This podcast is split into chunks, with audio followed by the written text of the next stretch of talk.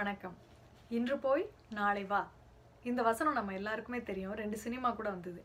ஆனால் இதை எழுதியவர் கம்பர். எப்போ? ராமனுக்கும் ராவணனுக்கும் போர் நடக்குது.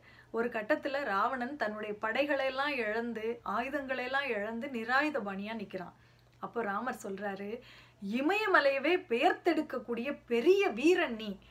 நீ இப்படி நிராயுதபாணியாக நிற்கிறப்போ நான் உன்னை வீழ்த்தினா அதுல என்ன பெருமை எனக்கு இருக்க போகுது?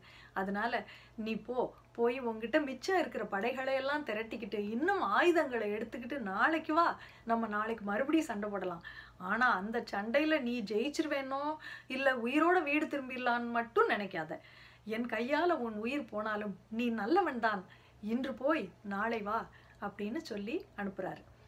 கொஞ்ச காலமா சீதையவே நினச்சிக்கிட்டு இருந்த ராவணன் போரில் தான் தோல்வி அடைஞ்சதை அப்போத்தான் உணர்றான்.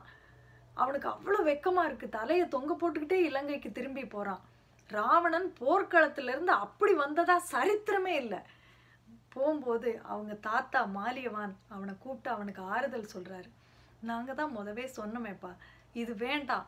இது நம்ம குலத்தை அழிச்சிரும்னு நாங்கள் சொன்னோமே நீ கேட்கலையே இப்போ அதுதானே நடக்குது அப்படின்னு சொல்கிறாரு ராவணனுக்கு மீண்டும் கோபம்தான் வருது.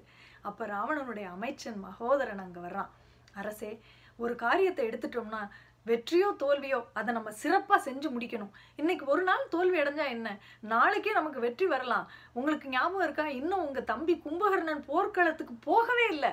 அவன் போனா என்ன நடக்கும்னு யோசிச்சு பாருங்க அப்படின்னு சொன்ன உடனே ராவணனுக்கு அப்படியே ஒரு புத்துணர்ச்சி வருது. என் தம்பி கும்பகர்ணன் மலை மாதிரி போய் போர்க்களத்துல நிற்பான் இந்த மானுடர்களை தூள் தூள் ஆக்கி விடுவான். அவனை எழுப்புங்கள் அப்படின்னு ஒரு ஆர்டர் போடுறாரு. நாலா பக்கமும் ஆட்களை அனுப்பி நம்மளுடைய படையெல்லாம் வர சொல்லுங்க அப்படின்னு இன்னொரு ஆர்டர் போடுறாரு. இப்போ கும்பகர்ணனை எழுப்புறதுக்கு ஒரு டீம் போறாங்க. கும்பகர்ணனை எழுப்புறதுன்னு அவ்வளோ சாதாரண விஷயமா? அவங்க பெரிய இரும்பு தூண்கள் உலக்கைகள்லாம் கொண்டு போய் கும்பகர்ணனோட காதுலையும் தலையிலையும் அடிக்கிறாங்க. அப்படியும் கும்பகர்ணன் எந்திரிக்கல. போனவங்களுக்கு ஒரே கோபமாக வருது. தூங்கிக்கிட்டே இருக்கியே கும்பகர்ணனே ஒரு நிமிஷம் எந்திரிச்சு பாரு. நீங்கள் வாழ்ந்த வாழ்க்கையெல்லாம் பொய்யா போக போகுது எந்திரிச்சு பாரு எந்திரிச்சு பாரு.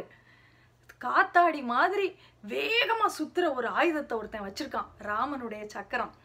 இன்னொருத்தன் வில்லு வச்சிருக்கான். இவங்க ரெண்டு பேரும் யமதூதர்களாக வந்து உங்களை அழிக்க போகிறாங்க இன்னமும் தூங்குறதுன்னா அவங்க கையில் போய் தூங்கு அப்படின்னு கோபமாக திட்டுறாங்க.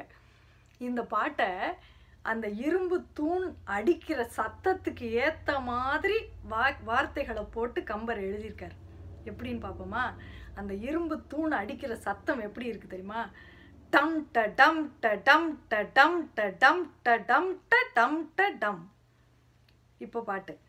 உறங்குகின்ற கும்ப கண்ண உங்கள் மாய வாழ்வெல்லாம் இறங்குகின்றதின்று கான் எழுந்திராய் எழுந்திராய்.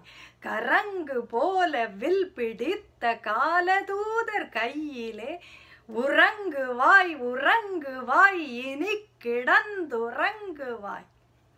நல்லா இருக்குல்ல நன்றி.